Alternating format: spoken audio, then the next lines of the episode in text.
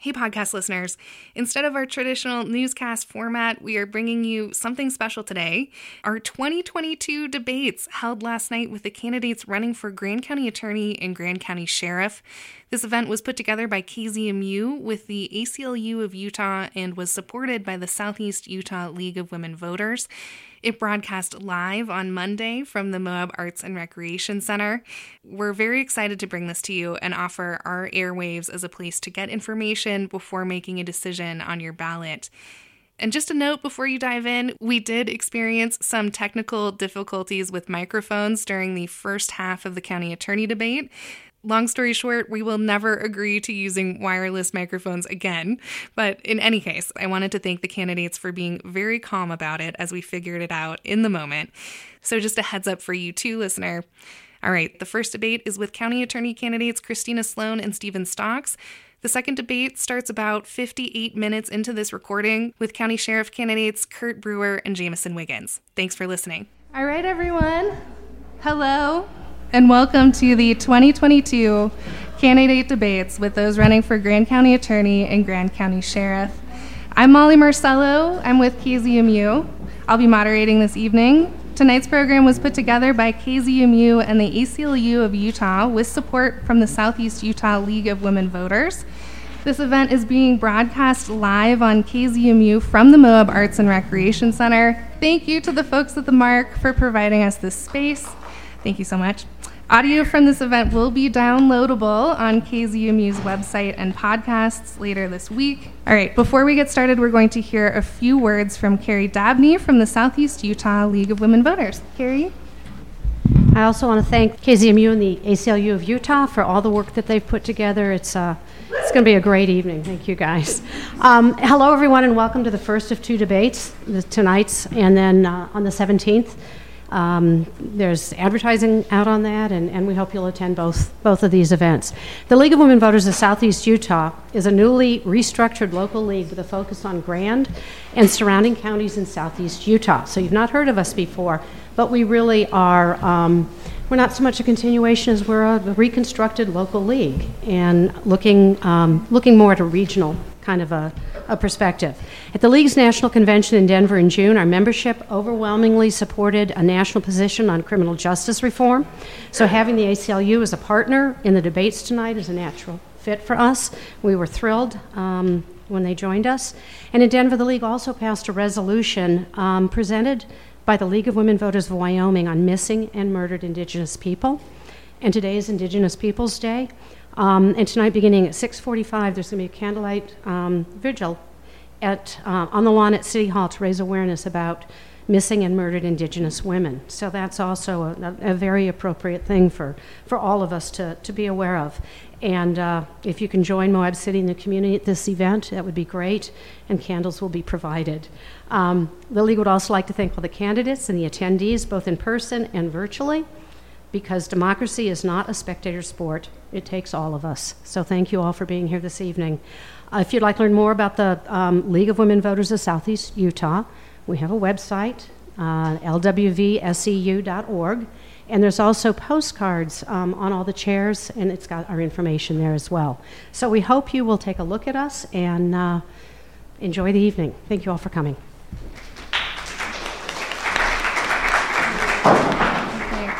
Thank you so much, Carrie. All right, listeners, we are starting off with candidates running for Grand County Attorney, Christina Sloan and Stephen Stocks.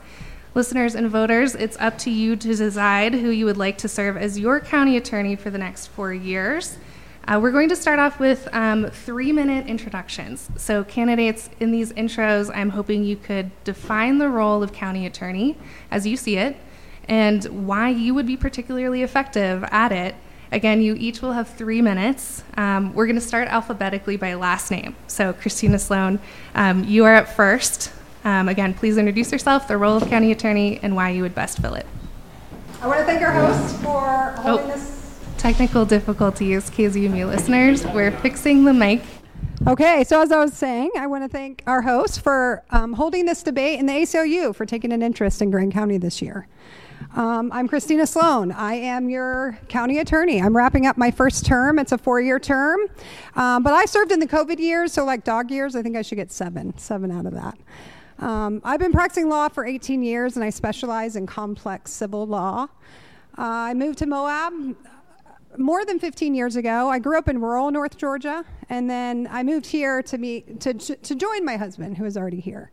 We have two girls. We love raising them here. I'm a small town gal, um, and I think small town life is best. They are heavily involved in sports and dance, so if we we will have a chance to talk to each other tonight. But anyone who isn't here can catch me on the ball fields um, many nights of the year. In terms of the role of the county attorney, it's laid out in statute. It's equal parts civil and criminal. Before I was elected, this community is used to seeing a county attorney who only handles half that job, the criminal component, when in fact, the county attorney is responsible for all civil and criminal needs of the county.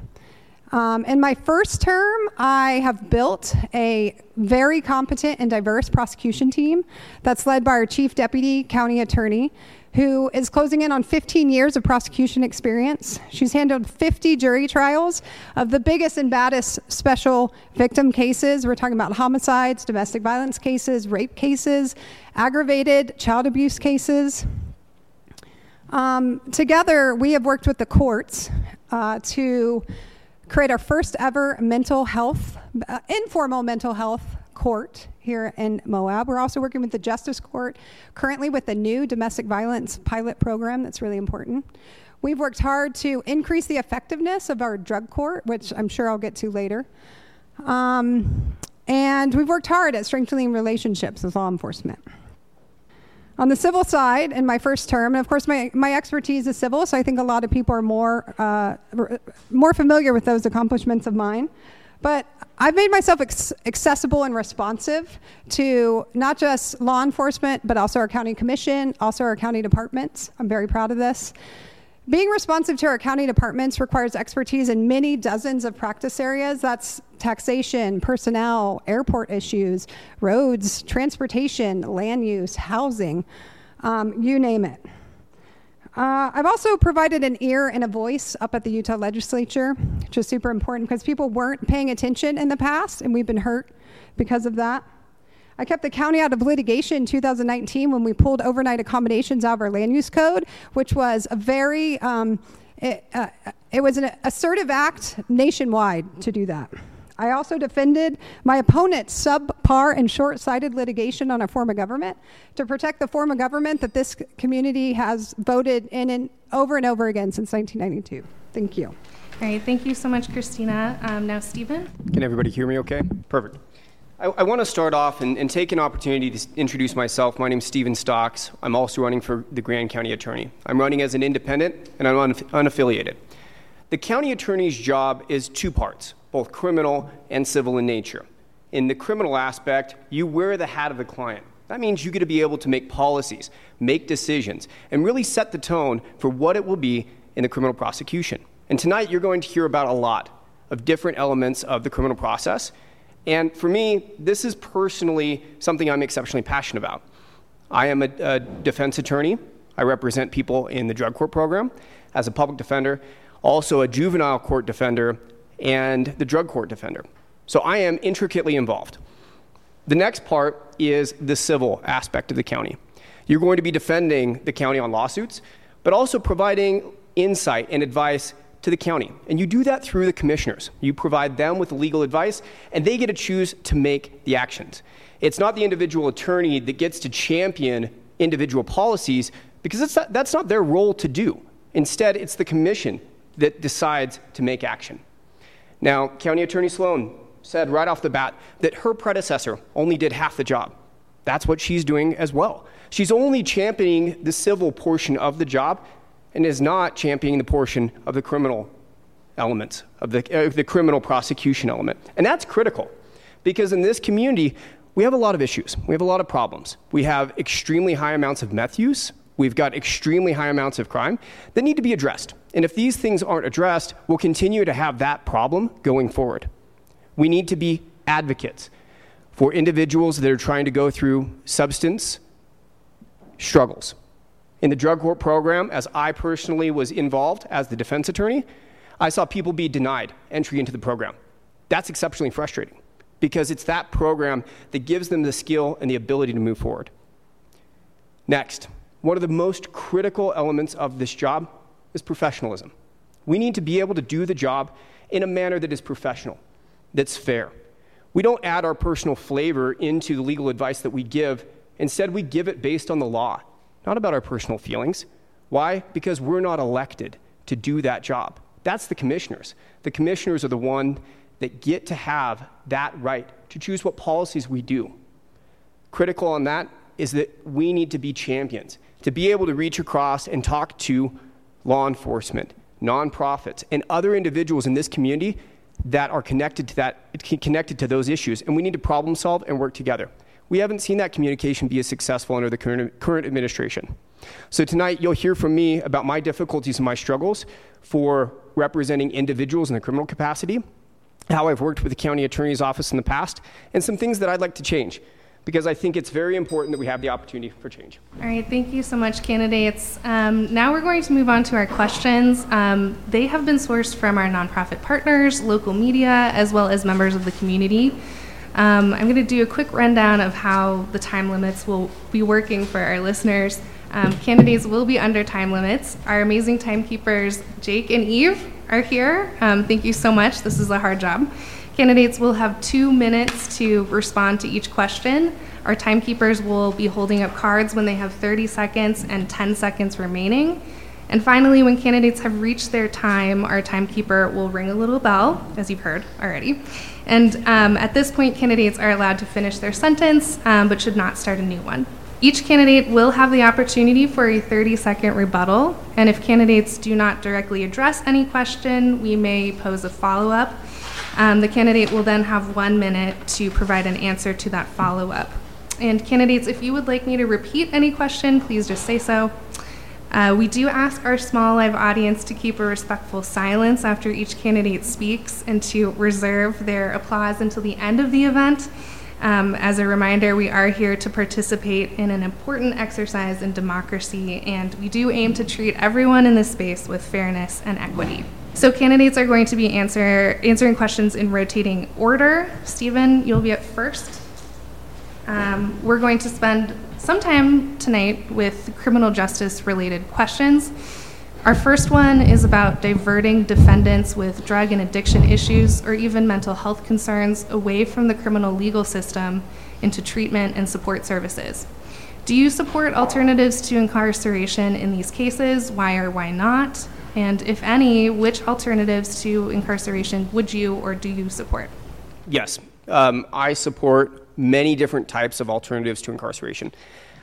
I'm going to go through a couple of them because they're, they're a little bit different. Um, one of the most common tools that we have as attorneys when we're dealing in the criminal justice sphere, we engage in a lot of plea, plea negotiations. Those plea negotiations help resolve a case without the need of trials. And it's, it's very, very frequent that in the criminal prosecution sphere, you have settlement agreements. One of the biggest things that we can give is people an, another opportunity to, to have a second chance. And what that looks like, there's things called a plea in abeyance.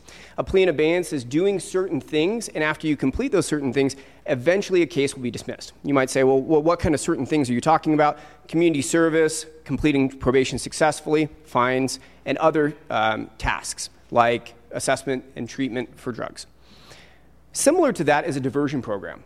The plea in abeyance program is entered in court in front of a judge, it's signed. A diversion agreement is just that, but the difference is it's an agreement between the prosecutor and the defendant.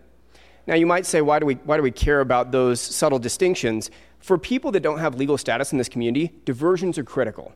Those diversion agreements can allow them to remain in the country and not trigger uh, inadmissibility basis. The current administration has been difficult with this. We need to allow people to have diversion agreements. They've been great on plea and abeyances in a lot of ways, but diversions are unique and they're different, and they help protect people that have immigration consequences. We also currently have drug court and mental health court. Those are also really critical and helpful. The drug court program functions by meeting every, every other Thursday, and it allows people to come into the program to do certain things, to attend assessments and treatment, and it gives them the ability to not be incarcerated, but get the skills and the, treat, uh, the treatment that they need to help move forward. So I support both of them. Thank you. Thank you, Stephen. Christina, you're up. Let me know if you need me to repeat the question. The answer is absolutely. We all support alternatives to incarceration, right? Do you have an issue? Sorry about that. Yeah. Okay. Absolutely. We all support alternatives to incarceration. Um, the goal of the county attorney's office is not to throw people in jail, it's to help people and to keep our community safe and whole. Um, and alternatives to incarceration are a great way to do that. Uh, Stephen hit on a lot of them, which is great. Um, the one, so he didn't mention the 24/7 sobriety program that we just brought to Grand County for the first time in coordination with our sheriff's office. Right now, we're in a first phase where we can only serve alcohol offenders, but we do want to move that hopefully soon into a second phase where we will start testing. So we'll use portable breath tests so that we can expand it to um, to drug offenses as well. Um, we also just, literally at the last meeting, the commission created a criminal justice coordinating council um, to get together courts, law enforcement, our health, provi- our mental health providers, um, all the players in the criminal justice system to review what we're all doing. Public defense as well will be represented to, to review what we're all doing to make sure um, that we're getting both our victims and our defendants the help that they need, making sure that we hear from them. I, it is remiss to talk about alternatives to incarceration without pointing out that we don't have sufficient services here. We don't have sufficient treatment services. We don't have sufficient resources, and that is something we absolutely struggle with. Um, we've pushed to the extent we can out of the county attorney's office on some of these issues, trying to get funding, trying to get um, more attention on the fact that Southeast Utah in particular is really underserved in this way, we, and we're continuing to work on it. Um, we did get some successes in my first term. We got more uh, beds at the mental health um, hospital up north. We got more funding for mental health. Um, we've gotten funding for this domestic violence pilot program um, and some other initiatives. So we'll keep pushing on that. Okay, thank you. And thank you for dealing with the microphone. So, this next question is related to plea agreements. Um, unless, Stephen, um, did you want to take a rebuttal?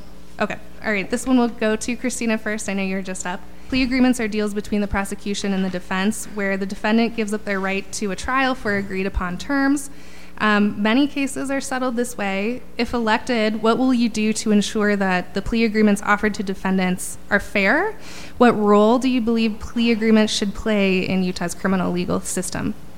So, plea deals are vital to the American criminal system, um, and they always have been. The majority of cases are resolved this way. We're good? Sit down. Are we having Third time's the charm.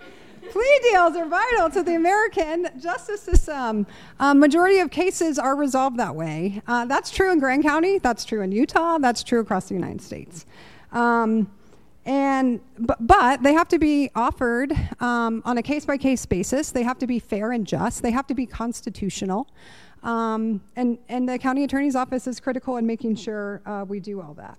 So this means looking at admissible evidence, our likelihood of success on the merits at trial, the law involved, the rele- relevant circumstances, and also making sure that we receive victim input. So the Utah Constitution is pretty groovy, and we actually do acknowledge in the Utah Constitution the rights of defendants, and we take that responsibility to confer with victims very seriously. Um, and victims often know they know defendants better than we do most often, and they know what defendants need.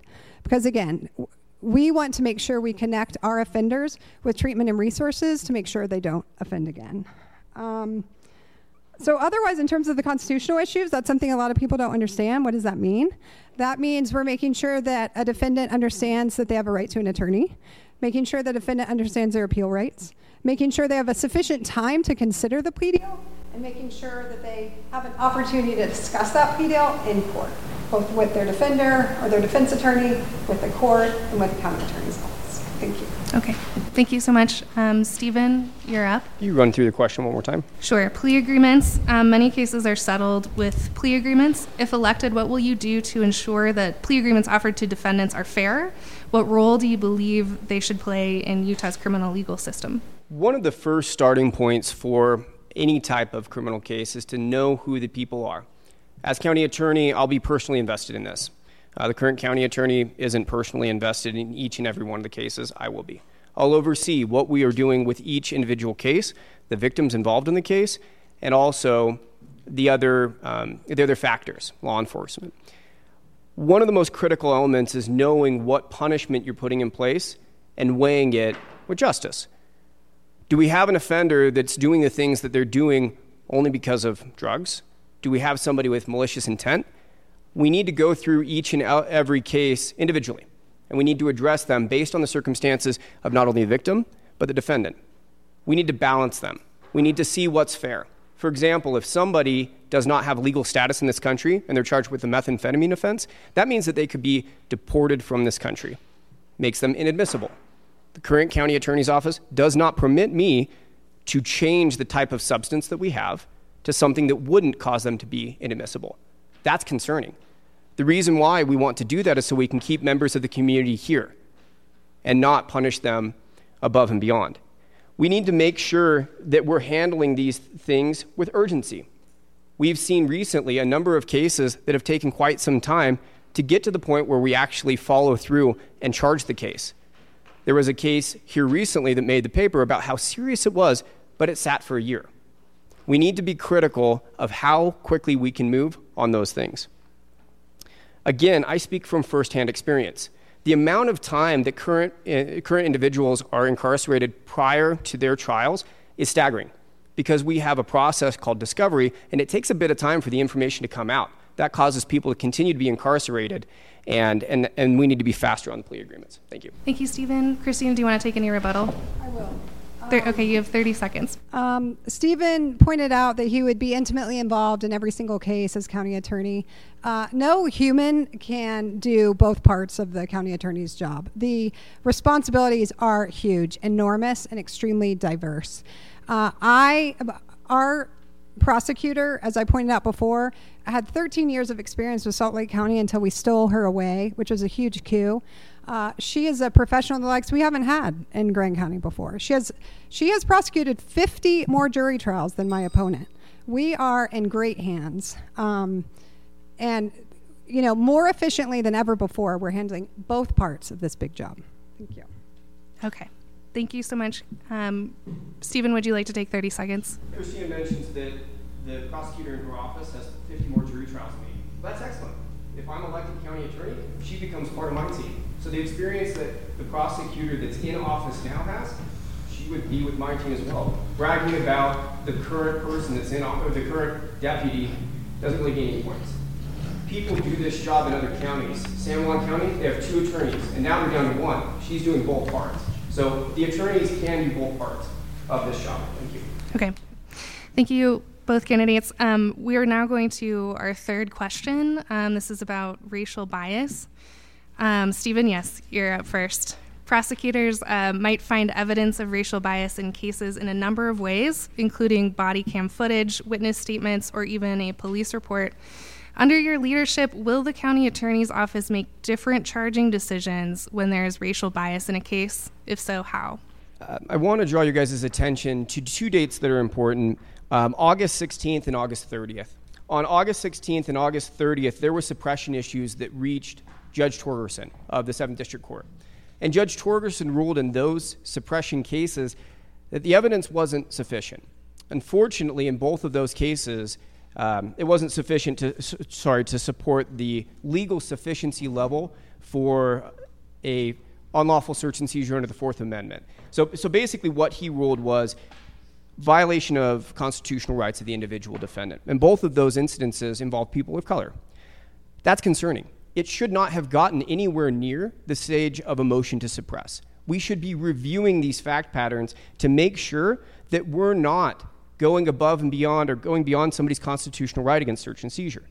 Now, a lot of times these cases happen with individuals that are Spanish speaking. Um, we have we don't have very many officers that are fluent in Spanish. I, for example, I'm fluent in Spanish. It, it really is a huge language barrier when somebody doesn't understand what's going on. We have smartphones nowadays, and we could utilize those smartphones and help encourage that use to translate what's going on so that we make sure that our stops are legal, legitimate, and correctly handled. We're not seeing that now. So we need to slow down. We need to give training to law enforcement where it's necessary. When we have an issue of suppression, then we need to stop and give that training and that experience. We haven't seen that with Ms. Sloan. We need to do better with that. Next, finding appropriate resolutions for people of color and people um, that are not uh, not from this community are also very particular. We have to have reasonable and fair outcomes for everybody. And we need to make sure that the stops are legitimate and are correctly done. So we need more law enforcement training for that. Thank you. Thank you, Stephen. Christina? Um, let me start by saying uh, we all have implicit bias, right? We need to start there. Um, I have uh, participated in some really powerful training that the state provided to me, um, which, quite frankly, since my first year of law school, was the most interesting and fascinating uh, education or training that I've ever been through. Uh, Stephen really focused on uh, racial bias in law enforcement, um, and that's important. Um, we we work with law enforcement we are a cooperating agency of law enforcement. We are not part of the same team. It is the responsibility of the county attorney's office to work with law enforcement where we see bias. Um, he mentioned bad search and seizure. Well, we have decades and decades of history of bad search and seizure here. So there's a lot of reasons why that's happening. We're working very hard. The county attorney's office does put on training for law enforcement. We also push our law enforcement leads to get training to our officers when we need them. In terms of the, the smartphone comment, there's actually official translation services that law enforcement is supposed to be using called Language Link. They don't often do it at the start of, the, of a stop. They absolutely should. In that case, they absolutely should. We had already discussed that issue um, in that case. So, so we do push there. Um, and the bottom line is that my office looks past gender and race when we make charging decisions. So, regardless of what's happening on the road with law enforcement, we're the gatekeeper, and we are not going to file charges if we see racial bias as a motivation for the stop or we see any other illegal or unconstitutional activity. Thanks. Thank you. Stephen, would you like 30 seconds? Okay. All right, we're going to move on to our next question then. Um, of course, Christina is up first. Um, this one is from our partners at the Times Independent. One issue that made headlines recently is the lawsuit that about a dozen local businesses are bringing against both Grand County and Moab City over various OHV and noise related regulations. These are regulations that many other people in the community have wanted, this lawsuit will inevitably cost money and staff time. So, what, if anything, can the county attorney's office do to help Grand County's lawmakers enact locals oriented policy while also avoiding intra community lawsuits? Okay, will you repeat just the question piece Yep. of it, that last line? What can the county attorney's office do to help Grand County's lawmakers enact locals oriented policy while also avoiding intra community lawsuits? Okay, yes. And this is lawsuit filed by Blue Ribbon Coalition. I'll be handling that myself in house. Uh, we will, assuming we get all the way to trial, and we're certainly fighting it um, from the county perspective. Um, but our fees are going to be our witness fees. We do have a, a noise expert, but I will be handling that lawsuit myself, which is why it is so important to have civil expertise. It's a, a complex issue. Um, Stephen, by the way, mentioned San Juan County. Uh, they are down to one attorney. That's because everyone's fled San Juan County. It's very complex down there. She's completely overwhelmed. They also, by the way, have spent since 2015 $6 million, more than $6 million, in special attorney fees because they don't have a county attorney with this complex civil background. They try to farm it out. That's what my predecessor did, um, and it doesn't work you're paying hundreds of dollars per hour um, for, litiga- for litigation for people who don't live here and don't care. Um, in terms of helping our, our lawmakers, you know, that's what I've spent a significant amount of my time doing. Um, it's a very complex issue. You're going to hear my opponent probably say at some point tonight, it certainly was talked over and over in the prior debate, that we need to work harder to bring the parties to the table. Uh, if that was a solution, then uh, we would have we would have done that before. We worked around a table with these ATV businesses for all of 2021.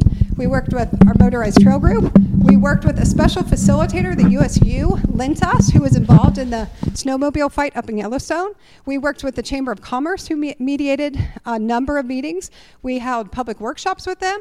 We held public meetings with them. We went out and tested machines with them. We held a v- voluntary noise testing event to just collect data to help us set, for example, the noise, um, the maximum noise limits in our um, ordinance, there isn't a simple issue. It's a very complex issue. Um, my role is to support the commission, and the commission's role is to listen to the community, and that's what I've done. Thank you, Christina. Stephen?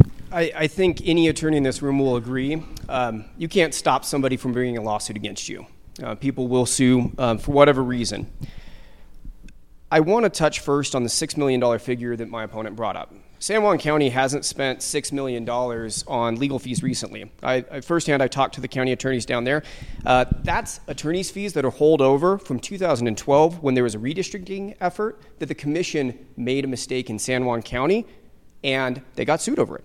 In 2017, they hired lobbyists for Bear, Bears Ears, spent a lot of money on that. Again, that was a commission decision. That $6 million figure is not what um, this community is at risk at. So if there's a concern that, oh no, we're going to pay $6 million if I get into office, uh, that's, that's not even feasible. Number one, when you look at creating policies, you need to give policies based on the law what you can do, where your limitations are. Next, when you're defending a lawsuit, you're going to do it and you're going to involve your clients. You're going to make sure it's what they want to do. There's going to be a settlement, if ever, that's a decision that the county makes through its representatives, the commissioners.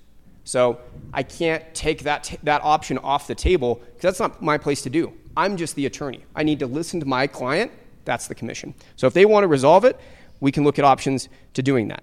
Now, lastly, um, whatever we do with the noise, we need to either do it right.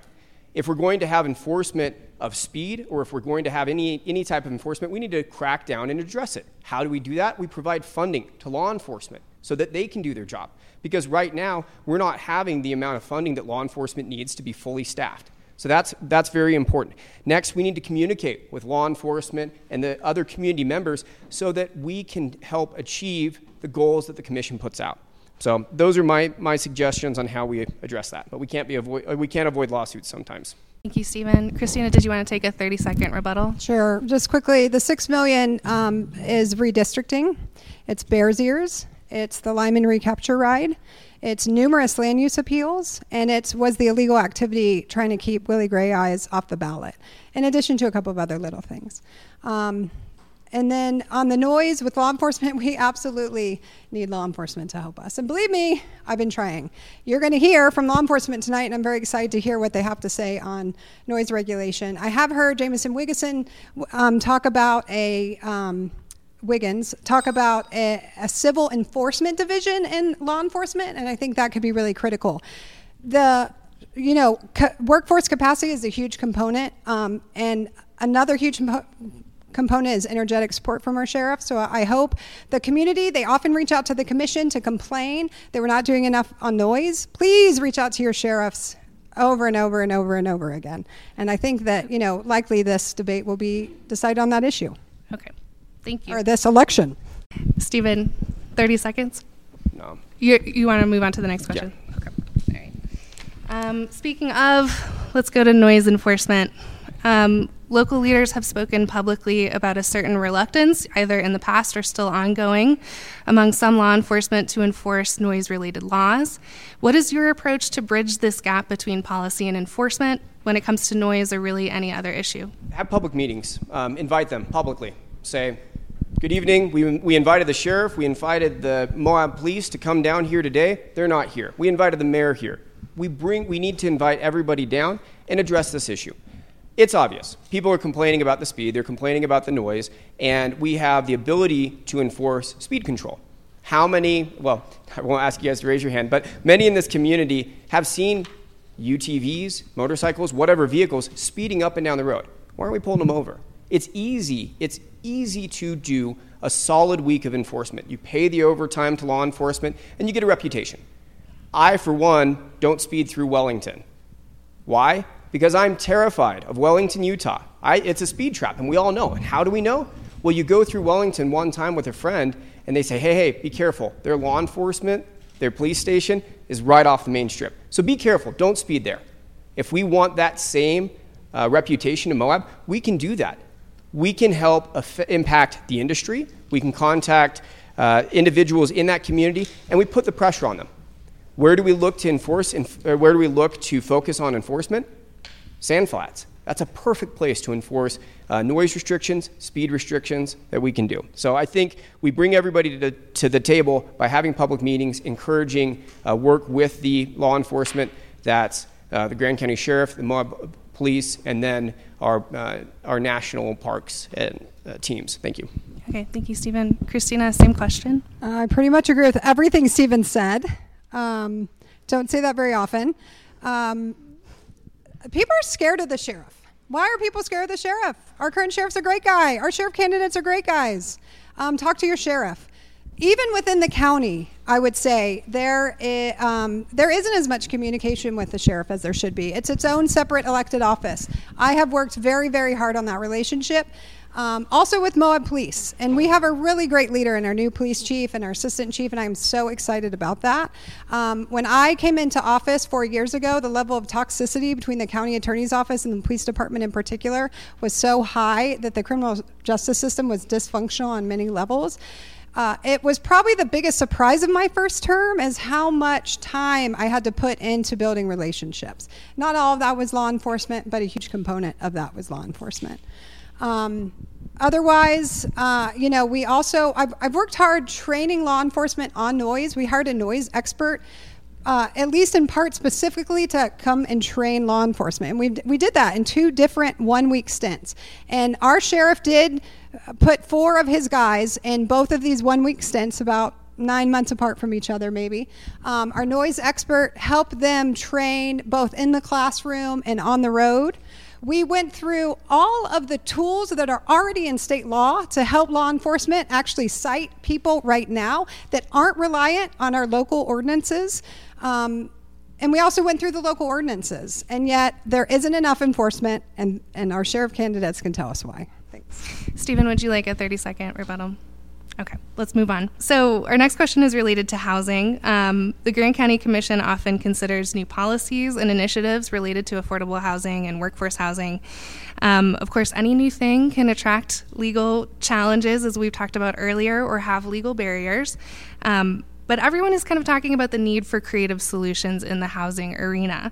How will you help foster legal pathways for the creation of affordable and workforce housing in our community? There's a lot of frustration on this issue, and I want to acknowledge that, and it's important. But I also want to sing the praises of Grand County going back 2008 for some of the initiatives that have come out of the commission and supported by the county attorney's office that that have put us in a decent place in comparison to say even Kane County, where your Walker Tusher home that might be going for half a million here is going for over a million in Kane County, similar product.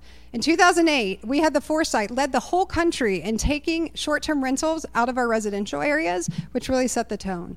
In 2019, the reason we pulled overnight accommodations out of our um, commercial zones as a use by right was not to stop hotels, it was to allow housing to catch up. In 2019, we had more than double the number of overnight accommodation uses, units to homes.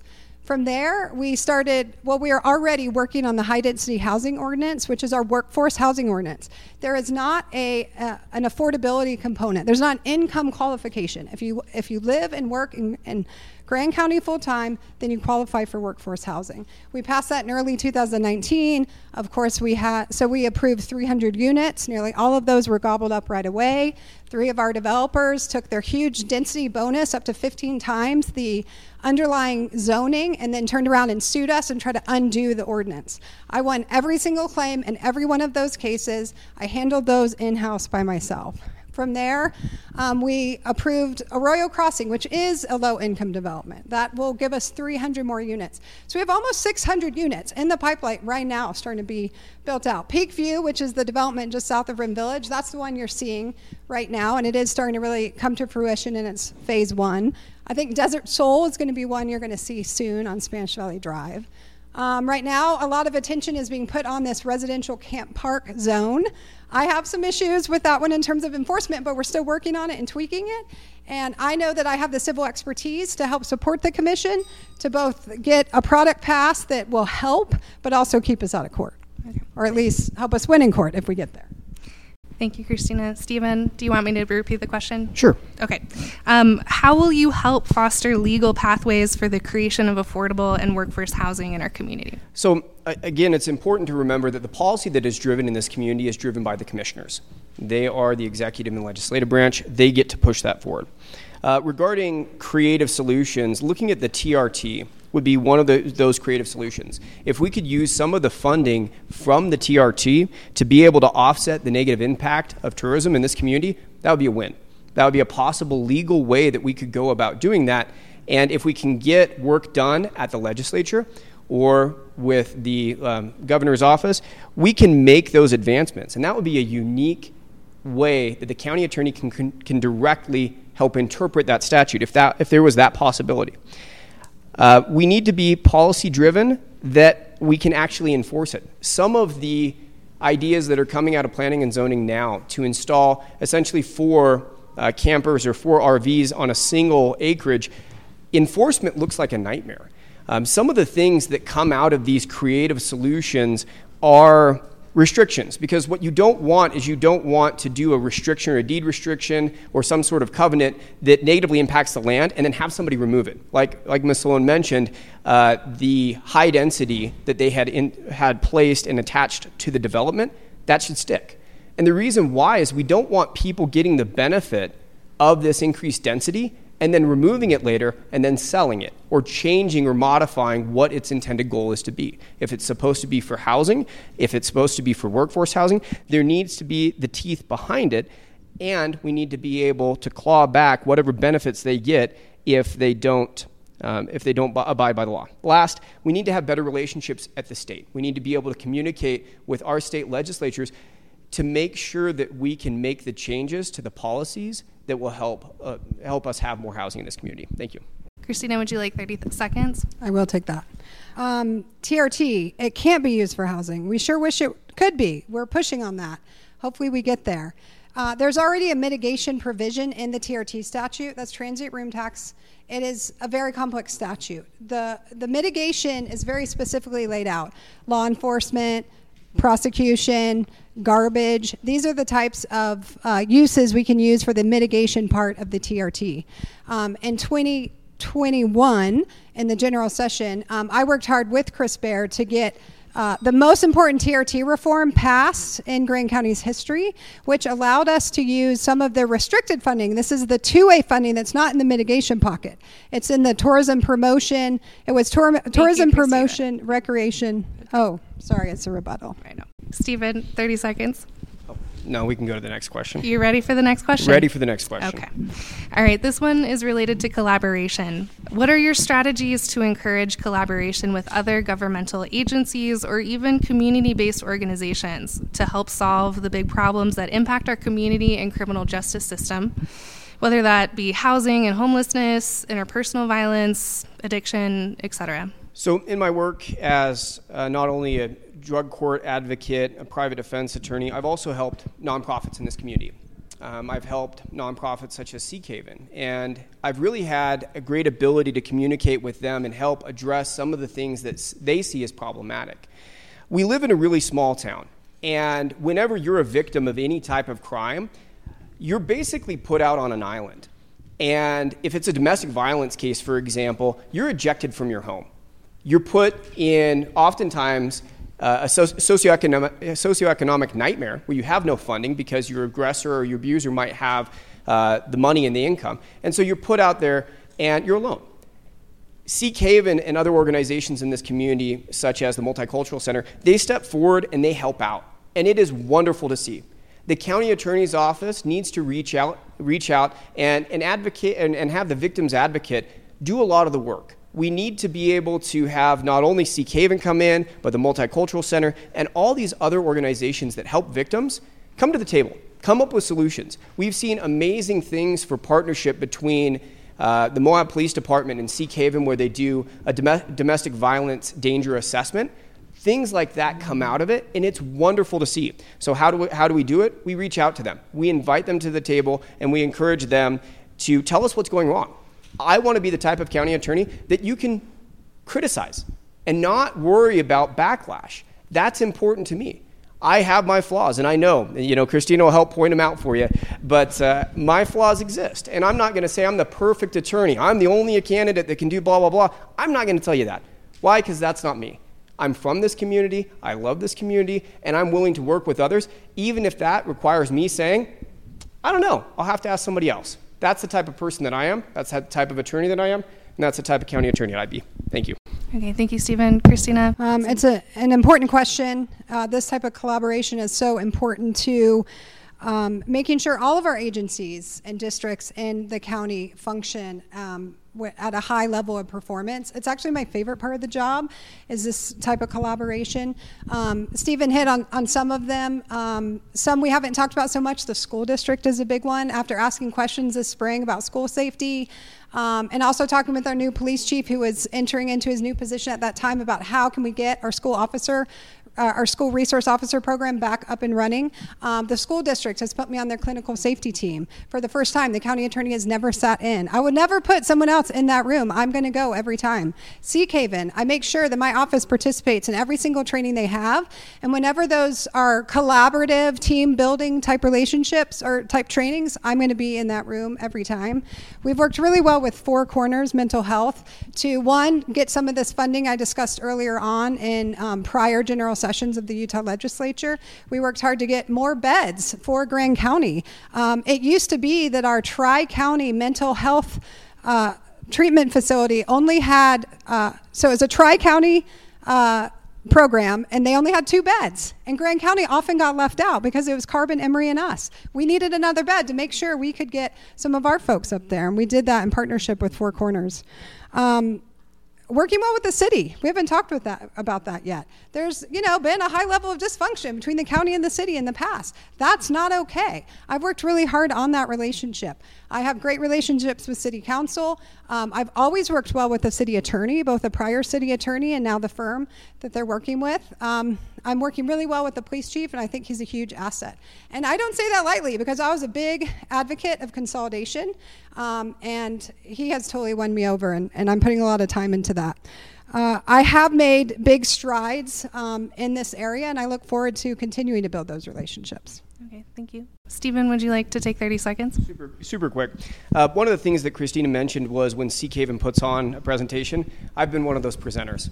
Um, I've really been passionate about um, working with the Utah Legal Services to help women that are victims of domestic violence file protective orders and defend them in court. There are a lot of people in this community that need that type of help and need an advocate for them in their uh, time that's very difficult. The level of dysfunction that we're seeing at the city has continued throughout Ms. Sloan's term. When, when, where, where does it stop? We need to address it. We need, thank you. Okay. Christina, did you want 30? Okay. We have time for one more question. Um, this one goes to Christina first, actually. Um, this is the structure of the county attorney's office. Um, throughout the campaign season and also in this event tonight, you each have sort of referenced certain areas of expertise and strengths when it comes to the duties of the county attorney's office. Christina, as you know, you emphasize your civil law strengths. Stephen, you emphasize your criminal law strengths. I'm making an assumption here that this could mean that each of your approaches to the structure of the county attorney's office might be different. Um, what do you see as the most effective use of the county attorney's time and focus for taxpayers? How would you structure the department for maximum efficiency and cost effectiveness. Well, I think I've done that. And that's putting your county attorney in the complex civil bucket. Um, because that is the expertise that, quite frankly, especially in Southeast Utah and Grand County, is, is harder to find. Um, and that is, you know, it's the complex civil law that carries the most risk and liability. That's where you see lawsuits. That's where you see attorney fees that raises taxes for all of us. Um, the, the prior, my predecessor, in his last year was spending upwards of $150,000 on contract attorneys in Salt Lake City. He was paying between three and six hundred dollars per hour for that contract work, and we got almost nothing out of it. And when I go back and look at some of those old research memos or legal memos, the work is flawed. It, they're folks that don't care about us. They don't even think deep. Um, they're taking the $10,000 project and, and they're putting out a memo. And it's really important we don't go back to that. I've worked really hard to restructure um, this office, and let me say, back up, I used that $150,000 to hire my chief deputy. Um, so I increased the efficiency of the office twofold without a budget increase. Now, obviously, we had a big salary uh, survey that affected the entire county um, recently, but before that, I had more than doubled the efficiency of the office um, with the same budget that my predecessor had. Um, I think there's more parts to that, but you structure the department for maximum efficiency and effectiveness. Yeah, I think you know. I think we we need to stay the course. Uh, I think you know my second term is going to be even better. I've learned a ton. Um, and I've gotten a lot done also. But we also could go backwards pretty quickly. Thanks. Okay, Stephen, same question. We wouldn't be going backwards with me. Um, first, the county attorney's office, as many of you might not know the structure, we currently have Ms. Salone, uh, Colleen McGee is the chief prosecutor, Eddie Cervantes is in the office, and then they have paralegals and admin staff. Uh, it's a big staff. It's probably one of the largest law firms in this area because of how many attorneys and how many admin are in that office. Uh, Christina's brought on uh, additional staff members, and that raises the cost. As Ms. Sloan speaks, you would think that she handles everything that the county county's office handles. That's not true. She gets help. Uh, they had the opioid council that came on and assisted. When I brought my lawsuit, and again, complex civil litigation, there was a suit that was brought against the county. Miss Salone didn't defend that single handedly. She requested $10,000 to go up against little old me. Um, there's there's this misconception that all of this work that comes in has to be parsed out. Everywhere else in this area, in, in the state, from everywhere that I've interacted with, you see counties, rural counties, handling a lot of parts of it. How would I do maximum efficiency? I'd become the prosecutor in the drug court program. Why? Because I'm passionate about that. I've seen it from the defense perspective, and I know what we need to do and what we need to change. We also need our attorneys to be well rounded. What happens if one of the attorneys in the office leaves? Right now, if our criminal prosecution uh, prosecutor said, "Adios, I'm out," where would we be, where would we, where would we be left? We need to be balanced attorneys, and in a rural area, that's what you have to do. You have to take on those things. Additionally, the county has insurance, and in certain, uh, certain times that will trigger, and we will have counsel come in and handle parts of the litigation. It's not just a one man army of Miss Salone, it's a team. And that's what the office needs to look like is a team effort where you're doing multiple parts. There'll be specialization in some aspects, but I can handle the work that's at task. Thank you. Christina, would you like to take 30 seconds? Yes, let me address the insurance claim first. How it works is we have a $25,000 budget if we seek it um, with our insurance company. They always let me lead because they know that's my civil expertise. If I don't lead, we have a $25,000 allowance. If we exceed that, our premium starts to go up, and each of you pay for that. We don't get to choose what attorney our insurance company assigns us to. They assign someone to us, and that person doesn't live here. That person lives in Salt Lake City. I also want to address that prior to me adding um, Eddie Cervantes, who's helping us with our justice court, uh, we had not added a person in the county attorney's office since the first term where Happy Morgan, so 20 years ago, essentially. Okay, thank you. Stephen, did you want 30 seconds to respond? Okay. All right, we are closing in. We're going to closing statements now. Stephen, you are up first. Um, thank you both for a really informative discussion tonight. Um, so, closing statements are typically an opportunity to clarify or, or expand upon a point made earlier in this evening. You could also use this time to summarize your campaign and why voters should elect you to serve as county attorney. Um, you'll have two minutes. Um, Stephen, go ahead. I'd like to thank everyone for taking the opportunity to be here in person, to listen live, to watch it streaming. This is an important race. A county attorney, like we've heard in the beginning, is the person that's going to be doing the criminal prosecution and helping our county through its commissioners decide what it wants to do in the future. We need an unbiased person that's willing to look for help when it's needed. Tonight, we've heard a lot about the criminal justice system. I'm the, I'm the candidate that has a lot of experience in this. Why? Because I've chosen it. Now, Ms. Salone has had the opportunity to be involved in the criminal prosecution, but has set her attention in other places. We have a huge difficulty in this community with drugs. That needs to be addressed. We will have civil issues. They will come, and we will be staffed and be educated and have resources, as she mentioned through the insurance policy, to be able to address these things. I would consider you guys to, to consider voting for me, to look at my platform and reach out. Um, I put out my phone number, 435 210 1952. It's my, my personal cell phone. It will ring. Reach out to me. Ask me questions. Challenge me.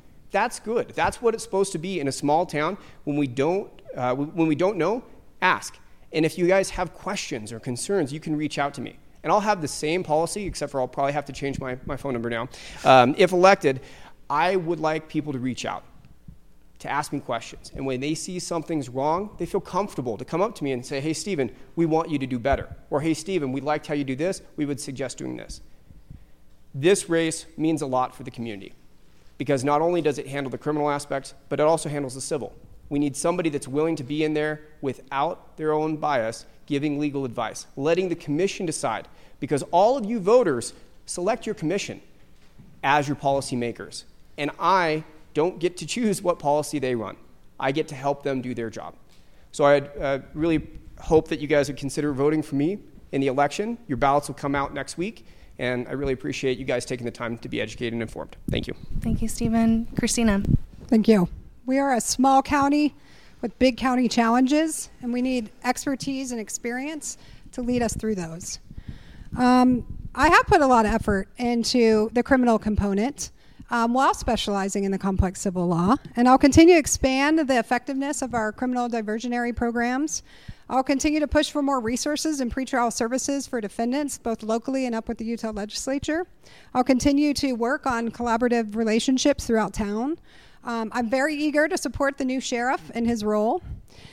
Um, one thing we haven't talked about is um, the criminal policy making I've done. My opponent likes to talk about me meddling in policy as a bad thing. It's not a bad thing; it's a good thing. And quite frankly, your county, any good county county attorney is going to be involved in policy, both civil and criminal.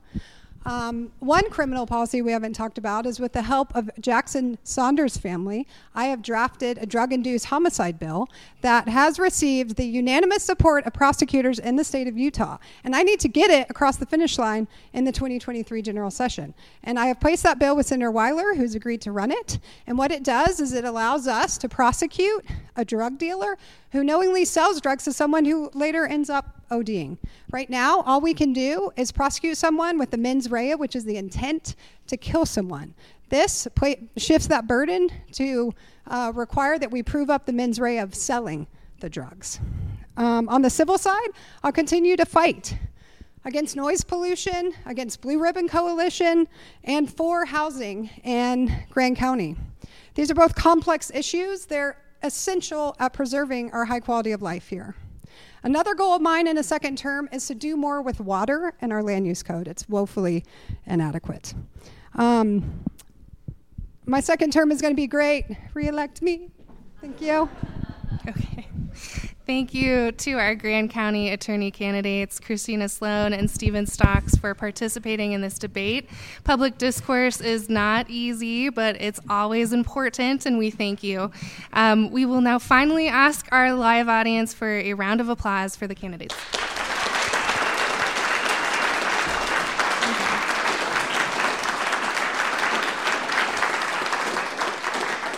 Amazing. Thank you all so much. If you are listening um, at KZMU and you missed any of this debate or want to listen to it again, we will be uploading the recording to our website, kzmu.org. Election day is Tuesday, November 8th. Registered voters should be receiving their ballot by mail next week. You can still register to vote online at vote.utah.gov or in person at the Grand County Clerk's Office. Keep your radios dialed to KZMU. Uh, we are going to return with candidates running for Grand County Sheriff at 5:30 after a brief music break. Thank you.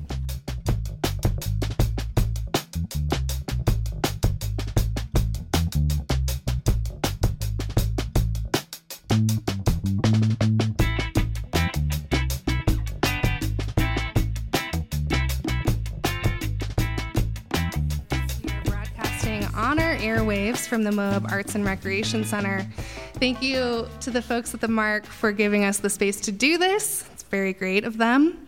Earlier, we heard from candidates running for Grand County Attorney. Uh, we turn now to those running for Grand County Sheriff. Kurt Brewer and Jamison Wiggins, thank you both for being here tonight.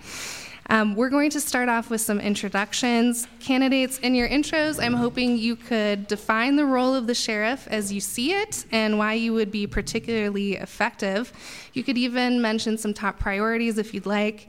Um, you will have three minutes each. Um, we'll be starting alphabetically by last name, so Kurt Brewer is up first. Again, please introduce yourself, the role of the sheriff, and why you would best fill it. All right.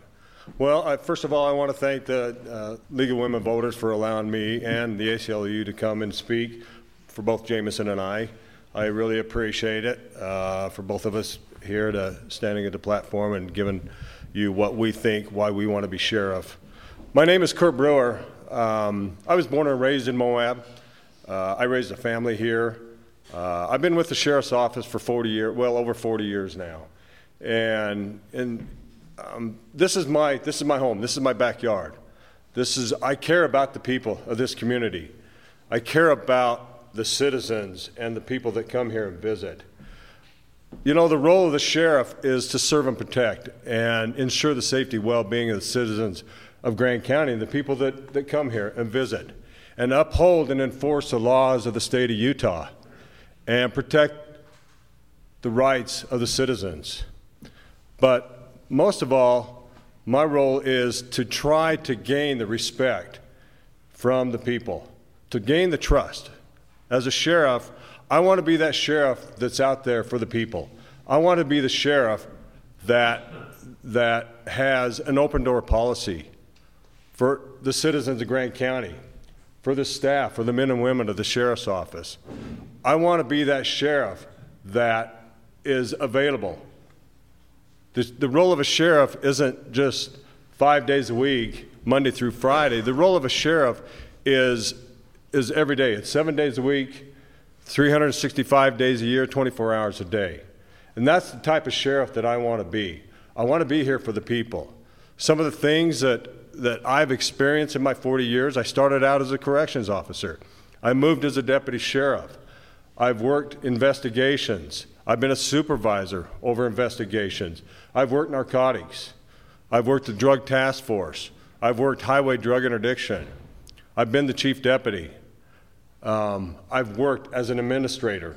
I've worked in the schools as a school resource officer. I've gained a lot of experience over my years. And, and with that leadership experience and dedication, I think that gives me, that's why I'm standing here today is because I have that leadership and that experience and that dedication to lead the men and women of the Grand County Sheriff's Office and to be the sheriff for this county and for the citizens of Grand County.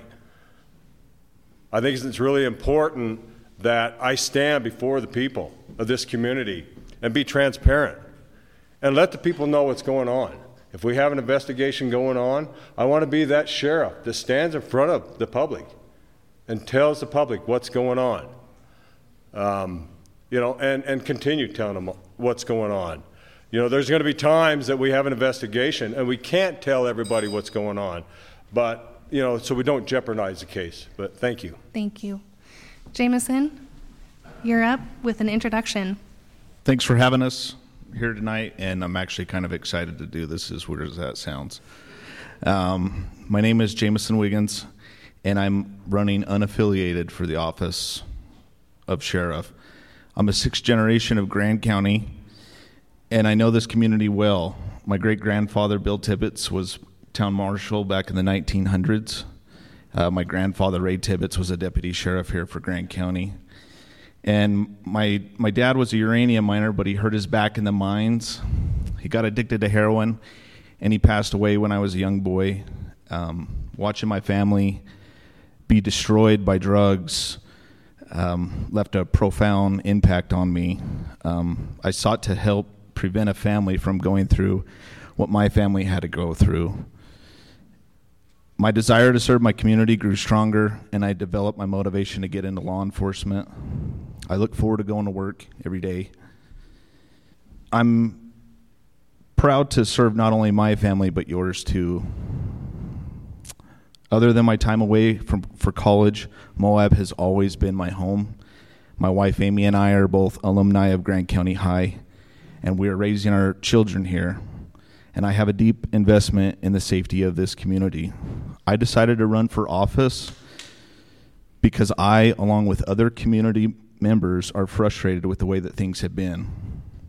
Grand County deserves more, and through my vision and energy, we can bring a new level of excellence to the people of Grand. I was asked to define the role of sheriff as I see it, and the office of sheriff direct obligations are to uphold and enforce laws and in accordance to the Constitution of the United States and is interpreted by the U.S. Supreme Court. The sheriff is the highest ranking law enforcement officer for the county and ensures public safety and oversees search and rescue efforts. The sheriff is an elected official, public servant, and directly serves and answers to the people. Your voice matters, and citizens deserve to be heard and responded to. The community wants actions and results, and through community involvement and interagency collaborations, we can work together to achieve a higher quality of life. And I look forward to elaborating and discussing further my ideas for the office. Thank you, candidates. We're going to move on to questions. Our questions tonight have been sourced from our nonprofit partners, local media, as well as members of the community. Candidates will be under time limits when answering each question. I'm just going to go over the rules briefly again for anyone just now tuning in. Candidates will have two minutes to respond to each question. Our timekeeper, um, or timekeepers, Jake and Eve, um, will hold up cards when they have 30 seconds and 10 seconds remaining. Finally, when candidates have reached their time, our timekeepers will ring a little bell. At that point, candidates can finish their sentence but should not start a new one. Each candidate will have the opportunity for a 30 second rebuttal, and if candidates do not directly address a question, we may pose a follow up. In that case, the candidate will have one minute to provide an answer to the follow up. And candidates, if you would like me to repeat any question, please just say so. We are asking our small live audience to keep a respectful silence after each candidate speaks and to reserve their applause until the end of the event. As I said earlier, we are here to participate in an important exercise in democracy, and we aim to treat everyone with fairness and equity in this space. Um, candidates will answer questions in rotating order. Um, Jameson, you are up first. Um, our first uh, question relates to a criminal justice issue that was raised earlier tonight on racial bias. What is your take on anti bias trainings to help address racial disparities in our criminal justice system? As sheriff, how would you handle any racial bias in officer stops, arrests, monitoring, etc.? That's a good question. It's it needs to start in the hiring process. I'm a big fan of the Brady list that is currently in place. The Brady list is a list of officers that have um, red flags in their background.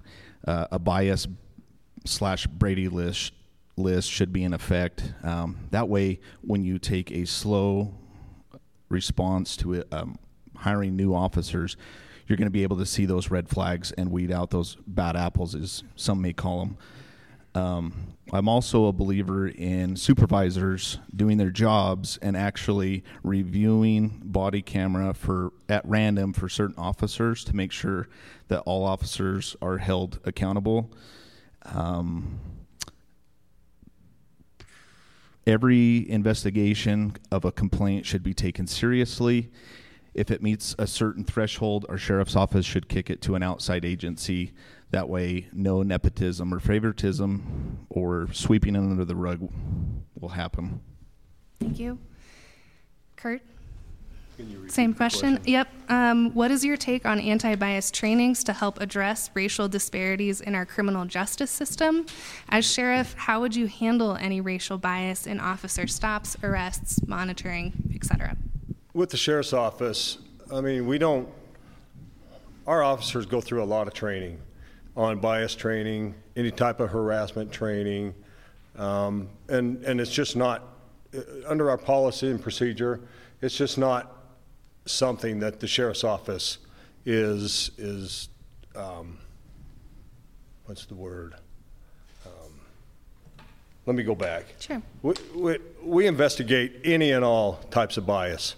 If, if we have it in the sheriff's office, the sheriff's office takes it serious. Those are serious allegations. Um, when we do have any type of a, a, bias or harassment within the sheriff's office, we look at it, we investigate it um, without any prejudice whatsoever. We may have to send it out to another agency that will investigate it. Um, there would be disciplinary actions if we found that somebody has violated somebody's civil rights uh, in a bias or harassment way. Um, but we look at it as, as a serious uh, allegation, and we would investigate that um, to the fullest and whatever we need to do and any type of disciplinary action that would take place, that would happen. Jameson, would you like to take 30 seconds? I think that it's also really important that members of the sheriff's office, if they were to see something that they need to speak up, or otherwise they're going to be held accountable as well.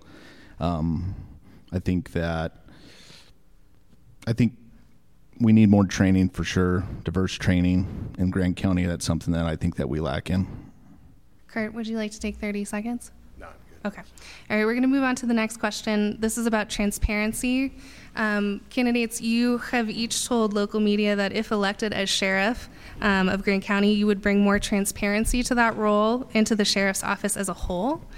Um, can you give us some specifics? Um, where exactly would you like the office to become more transparent, and how would you do it? Kurt, you are up first. Okay.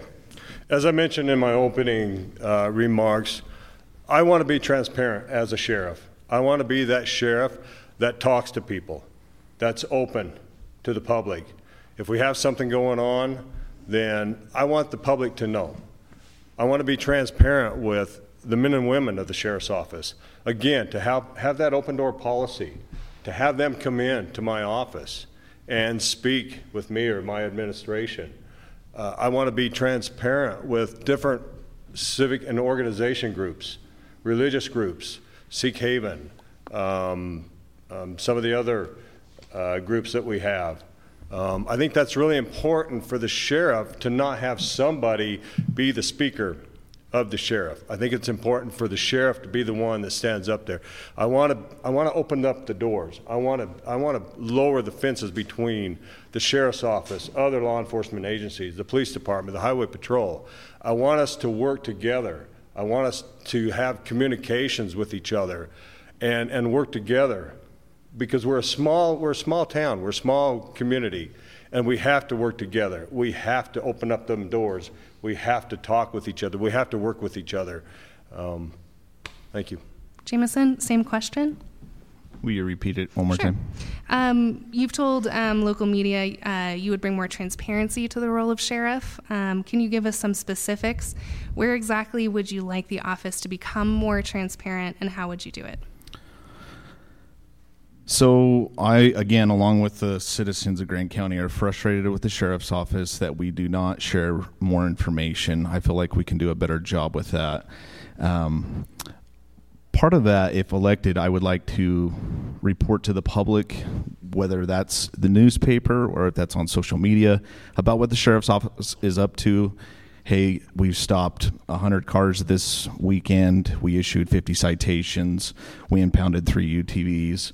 Um, but we need to let the public know, but we also let, need to let the commissioners know what we're up to as well. If we don't let the commissioners know what we're up to, they're going to have a hard time approving our budget.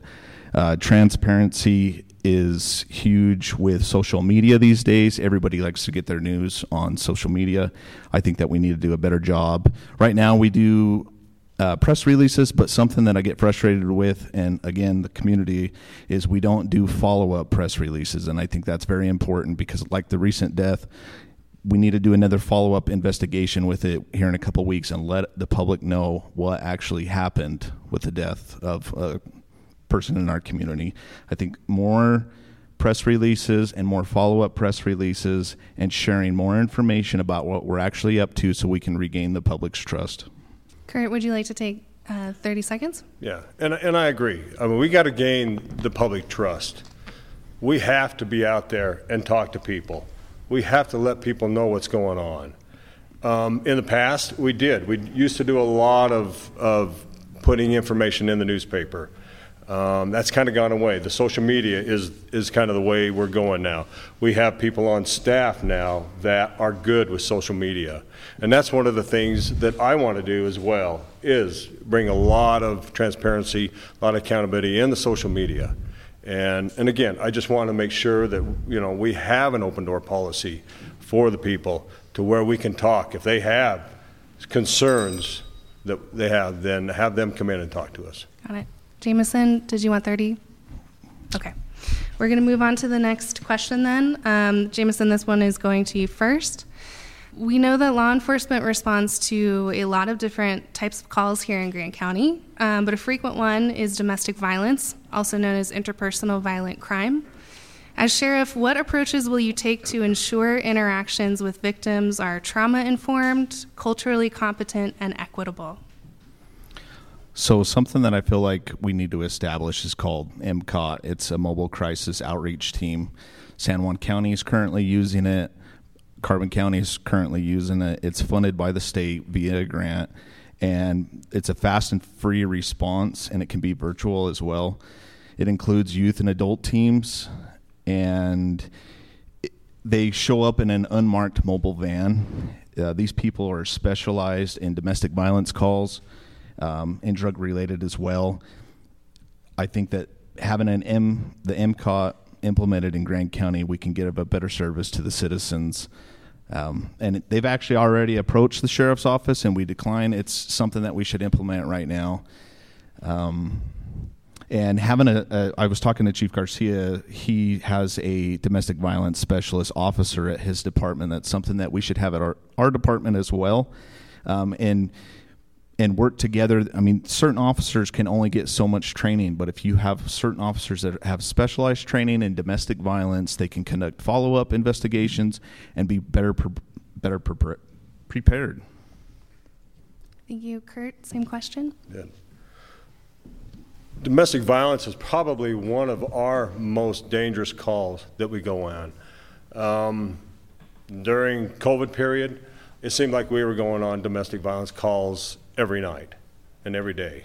It's kind of tapered down a little bit, but again, I mean, those are some of the most violent calls that we have. There's a lot of emotion going on when we respond with both parties. We try to separate them, and, and there's, the kids are involved. And what I would like to see happen is, I mean, our hands are tied on domestic violence. If there has been any type of physical contact, we either cite or we arrest. It's just flat. It's that. And we'll let the county attorney, we'll let the courts make that decision. But I think we've got to have support for those people. They've got to have support. I would like to put on a full time victims advocate to be able to respond to these calls that we have. We do have one available with the police department, and he's fantastic. He, he supports us 100%. But I think, I think with the sheriff's office having their own, I think we could involve a lot of training for the officers. Um, and, and again, support for the people that are involved with the domestic violence. And, and have support for the kids. Have a place, a safe place for these kids to go. Um, we have Seekhaven. And really, other than a motel, that's about it that we have for one party or the other to go to. And we've got to have places for these people to be able to go and, and just kind of let things calm down if, if it wasn't didn't involve any type of, of physical altercation. We try to separate them, and, but I think we just need the support. They need the support. We need more training with, with domestic violence. Thank you. Jameson, would you like to take 30 seconds? I would also just add that having the support from the county attorney to be able to answer the call in the middle of the night by a deputy to ask the county attorney questions is is critical. Kurt? I'm good. I actually have a one minute follow up for both of you. Um, would you, as sheriff, like to participate in the lethality assessment program and the sexual assault response team? Um, I guess I'll say that to Kurt first, since Jameson went first. I don't know a whole lot about that, but anything that we can do to support and to help, I'm I'm 100% in favor of that. Jameson, same question. I'm very, I'm, very, I'm in support of that very much so. All right, easy follow up. All right, we're going to move on to uh, the next this next question. Um, again, you know, this was just brought up the coordinated community response teams. Um, you know, there's talk, as Jameson mentioned, of creating a future mobile crisis outreach team. Um, I'm hoping you guys can spend a little bit more time on it. How do you plan on incorporating this methodology at the sheriff's office? Would you prioritize coordinated community responses if elected sheriff? So repeat that one more time. How do you plan on in incorporating um, methodology like coordinated community response teams, like you mentioned with the MCOT? Um, how would you prioritize coordinated community responses as sheriff? So again, MCOT is something that we it's available and it's something that we should implement immediately. These um, a call will come in through 911 and then it's immediately dispatched to MCOT. MCOT will show up on scene and they will handle the investigation. As long as it's not violent, they'll report back to the officers. The officers will then make a decision after talking to the county attorney. Um, it's it's very critical that we we utilize new programs that are available that would be funded via this via grant paid for by the state. Um, San Juan, like I said, is using it already. They they have great success with it. Uh, Carbon County also use it as well. It's again, it's something that I'm a big believer in, and and we should take advantage of it. Okay, same question, Kurt. And I don't know a whole lot about this team. So let me give some background. So this would be an i- idea where um, social workers or counselors could lead responses on certain crisis calls, um, and law enforcement could act as backup. Right. Um, yeah, I guess that's okay in some instances where, where if the call isn't a violent call, but you never know. When you respond to a domestic violence, you just don't know because of the emotions are so high. You don't know what's going to happen. And, and in my opinion, I think an officer needs to get there first, kind of assess the situation, and if the officer deems that that the situation is contained and we can bring other people in, I think that's great. Where the officer can kind of step back because a lot of these people, when they see a, a uniform, they see a badge, they back off. Some of them are, are glad to see us there because we're support to them, we're there to protect them. But I think it's good for us to be able to back off a little bit and then let this team come in and, and because they're trained. They're trained. Some of them are probably, uh, you know, trained in mental health. And, and so I, I think they have a better grasp at what's happening to where we can stand there and, and be support to them and support for the people, but also protect the volatile situation that, that has occurred with these people. So. All right, Jameson, uh, do you want a 30 second follow up? I think I'm good. Okay, all right. We're going to move on now. Um, thank you both um, to drugs, drug enforcement. Um, you each have expressed a certain passion to reduce the amount of illicit drugs in Grand County, especially when it comes to fentanyl, which has been the cause of several recent overdoses in our community. What role do you want the sheriff's office to play in drug enforcement? Um, what are your plans in this arena? Um, I believe this goes to Jameson first. So again, drugs mean a lot to to me personally. Um, but through my hard work of being proactive at the sheriff's office, I've established relationships at the federal level with DEA, Homeland Security, uh, Rocky Mountain HIDTA, high intensity drug trafficking areas, and they are literally knocking at our door trying to give us money and resources that we can use countywide. And why we haven't been using that, I have no idea, but it's something that we should implement. Um, like I said, they're knocking on our door, but we also need to be fully staffed. And being fully staffed would allow us to be proactive in certain areas. And we need, me personally, we need um, resources such as canines to respond on scene, to let us do our job more effectively. Um, right now, the only canine in the area is out of Emery County, and it's just not realistic for him to respond. But again, we we have to be willing to take the money from the federal government to help us to help us do our job better. And I don't know if the community knows this or not, but fentanyl is here. It is killing our kids. It is killing our loved ones, and it's going to continue to keep happening unless we do something about it. And right now, I feel like we're not doing a very good job with that, and we could be better. But we really have to get fully staffed to, in order to do this. Um, and I would love to implement a drug task force team that works with City of Moab, Emery County, um, the Highway Patrol, and we share information back and forth with one another. Um, because if we're working as a team, we're stronger as a team. And why we haven't had, why we dismantled our task force, I have no idea. And I think that was a, a very bad decision. And I'm assuming it was because of egos, but it, it needs to be re implemented and quickly. Okay. Thank you, Jameson. Um, Kurt, same question. You know, I'm very passionate about the the problem that we have, the drug related problem we have in this community. I worked the drug task force for six years. I worked highway interdiction, and and I don't think, I mean, I don't think I've seen it probably as bad as now. I mean, we we do have a major problem, and and I think and and Jameson and I, and I agree on a lot of this. And our fentanyl is what's coming into this community. It's hit every community. And again, and, and it's killing our kids. It's killing people. I don't know how many officers, how many times that we have responded on on overdoses. You know, and this is something that we need to let the public know.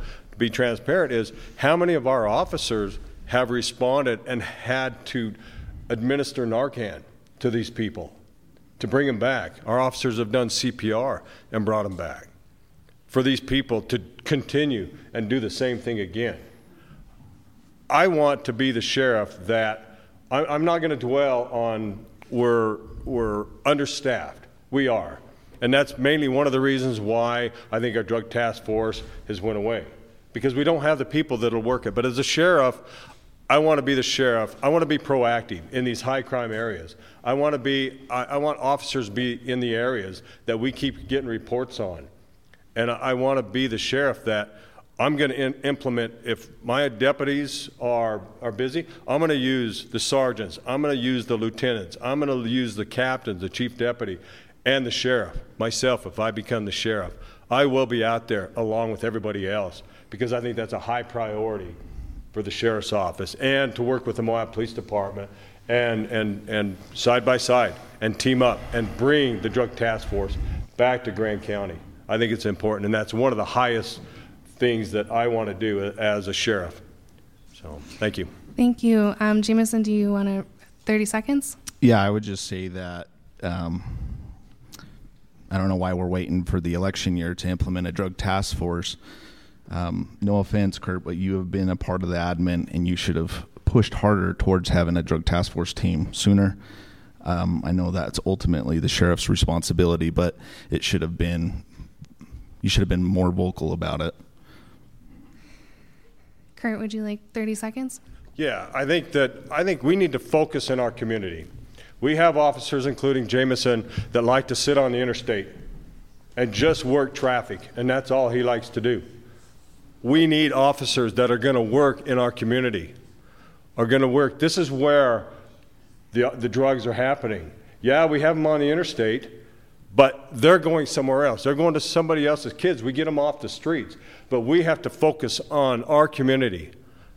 And we need, I'm not against people working, officers working the interstate. I think it's great, but I think our focus needs to be in our community. Okay, I'm going to take one a one minute follow up. Um, same question to both of you, Kurt. It goes to you first. Um, I know you both have mentioned to me that you do want to implement a drug task force.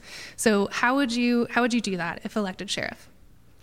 Well, one of the things that, that I look at is I want to try to, to hire a drug task force officer. And I want to, I want to work side by side with the police department and, and for them to provide an officer for the drug task force. I want to work with the highway patrol and, and, our, and our state and federal officers too, to bring some of them officers down here, bring the, down the DEA, bring, bring the expertise that the state has to help us out. I mean, they have equipment. We just haven't utilized it. I haven't been a part of that circle to bring that stuff here. I'm a patrol sergeant. I have a job that I supervise the patrol division. And if I could right now implement a drug task force, I would. But I have people that are higher than me that, that I have to account to. So, but my job, my, my job would be to, to work with the police department. Okay, thank you. Um, Jameson, same follow up. How would you implement a drug task force if elected? So the state of Utah will fund a drug task force, but again, um, federal agencies, Homeland Security, DEA, they've been knocking on our door at the sheriff's office since I've been here to give us money and resources that would pay for a drug task force. They would pay for resources. It would pay for canines. It would pay for the uh, deputies to where the tax burden wouldn't fall on to the tax-paying citizens. Um, and and I don't work the interstate all the time. I work there maybe once a month. Um, but when I do work it, it makes the news. Um, and and I do would li- I would like to say something is when I do work the county and I work in Spanish Valley, I I busted a drug dealer in out in the valley, and she told me she said, "Jameson, do you travel to Grand Junction to go to Walmart?" And I said, "Yes." And she said, Well, so do I. I go to Grand Junction and I purchase my drugs and I bring them back to our community. So it's still in Grand County. I 70 is still in Grand County, and same with 191, but we need to utilize the resources from the feds to implement a drug task force. Thank you both for that follow up. Um, we're going to go now to our next question. This is re- relates to emergency management. So this summer, um, our com- oh Jameson, you're up first. Uh, this summer, our community experienced a potentially life threatening flood event. Um, concerns were then raised around Grand County's emergency management system, specifically the function of our emergency alerts and other issues related to dispatch. Now, Grand County is once again hiring an emergency management director who will be supervised by the sheriff. What improvements, if any, would you make to emergency management at the Grand County Sheriff's Office, whether that comes um, with emergency alerts, dispatch, or interagency collaboration? So right now we have Alert Sense and we have IPAWS. They're two totally different things, and that technology has been at the sheriff's office for a long time. Um, Alert Sense is a reverse 911 call that would go to your phone if you signed up for it. IPAWS forces an alert that goes to your cell phone, whether you like it or not, in a geofence. Um, I would say about our dispatchers and our emergency management is that they've outgrown their bubble that they work in. There's usually one dispatcher that's in there at a time, and they're responsible for taking 911 calls, answering the radio, um, watching the inmates, watching the jailers, and they've just outgrown that area. And what they need, what we need to do at the sheriff's office is we need to get them out of that bubble into their own facility to where they can focus on dispatching. Um, and I, I keep hearing from fire, from EMS, from the city PD that they created their own emergency manager because they were frustrated with the sheriff's office. I don't know what I don't have any inside information about that, but there is some tension there. Um, but I feel like having more interagency working relationships and understanding the technology that's available is critical to providing a, a public safety. Um, and I think that's I think that's about it. Okay. Um, Kurt, same question. What changes would you make to emergency management at the Grand County Sheriff's Office, if any, or improvements? Well, in the past, we did have a full-time emergency management emergency manager, and in my opinion, it worked because that person worked with the community, all the different emergency response organizations, and and and I hope that when we do hire a full-time emergency manage, manager, that that it's somebody that we that has experience that can bring the experience to Grand County. He'll work directly under the sheriff, or him or her will work directly under the sheriff.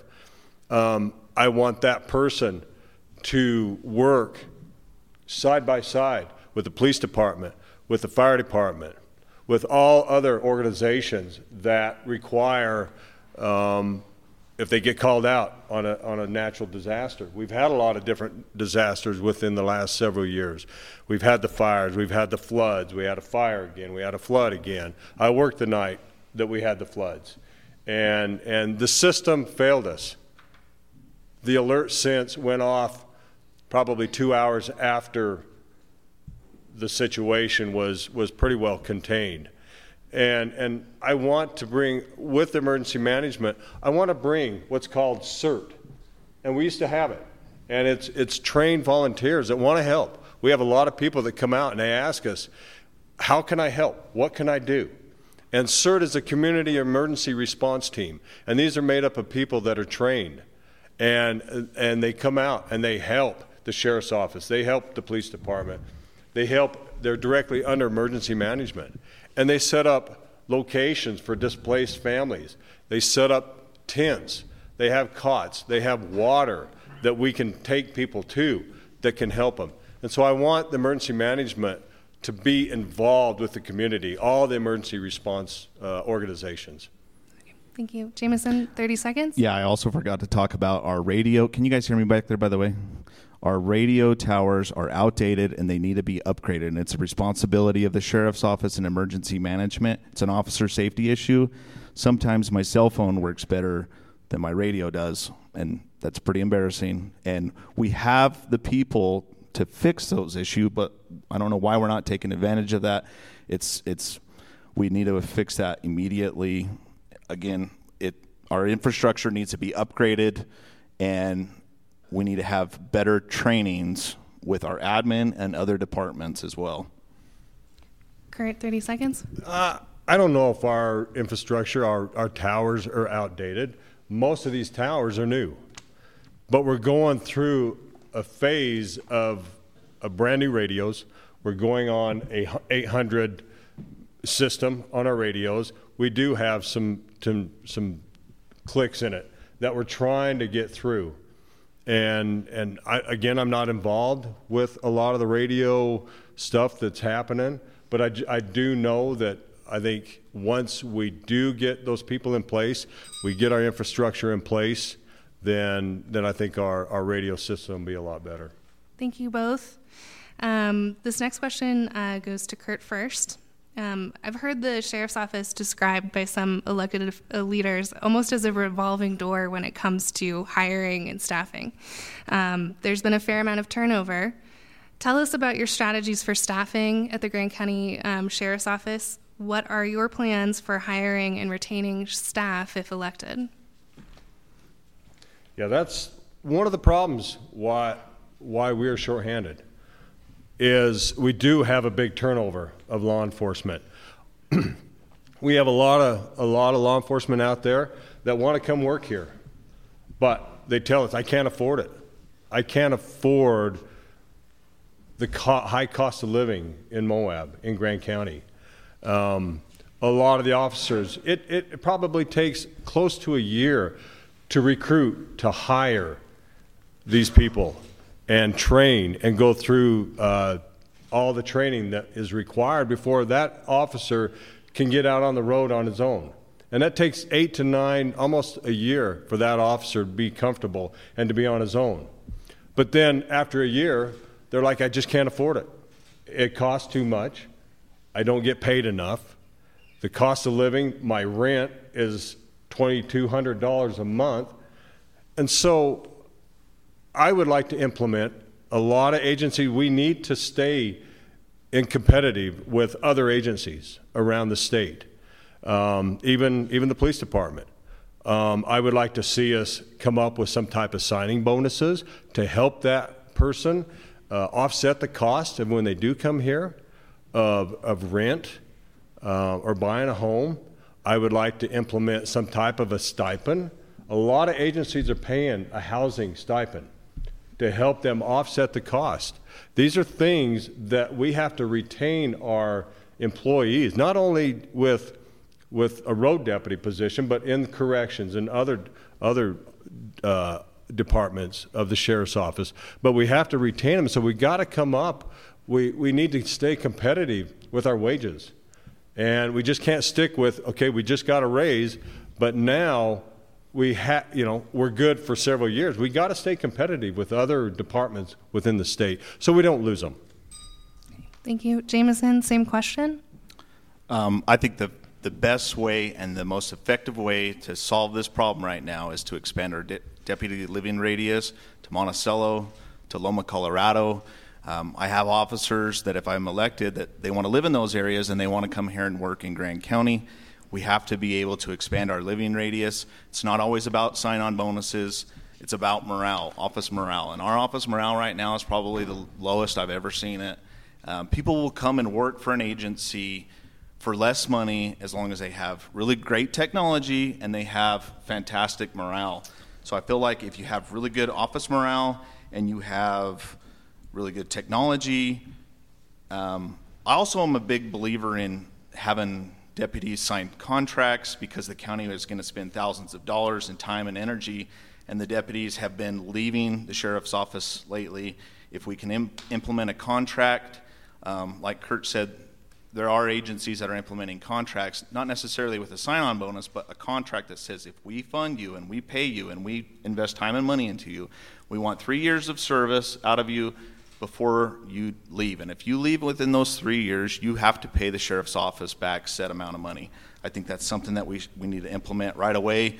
Um, it does take about a year for, for somebody to apply, make it through the post, make it through the background process, make it through um, the training, and for them to actually take a call by themselves is about a year. So if you have great mor- morale, you have leaders that lead by an example, you have a working sheriff's office, you'll you'll have a really good retention program. And right now, we currently don't have a lot of those things, and that's something that I would like to change. Okay, thank you. Kurt, would you like to take 30 seconds? Yeah, I'm I'm somewhat in favor of expanding our living distance. We do allow people to live in Green River. We do allow people to live in in La Sal. Monticello, we're kind of pushing the limit. Um, the reason is because the safety issues for an officer. He gets off off of graveyards. He's been working a 10, 12, 14 hour shift, and now he has to drive an hour away. He's got to drive home. I know of uh, Emery County over the last probably 20 years. They've lost two officers because of that officer covering Green River, and then they have to drive all the way back to Castle Dale. Mm-hmm. And, and so that's one of my concerns, but I'm not, I'm not against looking into it. Okay. I mean, that, that okay. could help out. Thank you. Um, Jameson, 30 seconds? No, I think I'm good. Okay. All right. Um, we're going to move on to everyone's favorite subject noise enforcement. Um, we're curious about your approach to it as sheriff. Uh, this one goes to Jameson first. Do you plan to prioritize enforcement of the county's noise ordinance and OHV speed limits or any future local law that might be related to this issue? Why or why not? How do you plan on keeping Grand County's streets quiet and peaceful? Great question. So, the best way to combat this problem is to create code enforcement officer positions within the sheriff's office. Those code enforcement officer positions would help out the daytime deputy um, Right now, our deputies go call to call to call, VIN inspection to noise complaint to animal problem to parking problem. And just the other day, I was heading to a call and I passed a group of five UTVs that were passing me, and all five weren't registered. And I couldn't pull them over because I'm headed to a call that should have been handled by a code enforcement officer position. So if we had that code enforcement officer position, it would lighten the load on the deputies, it would allow them to be proactive. Um, but I would make it very well clear that the sheriff's office doesn't want to attack or target a specific group such as UTVs. It's Jake brakes on the highway. Highway patrol needs to help out more often, and they're and they're not, and they need to help out more.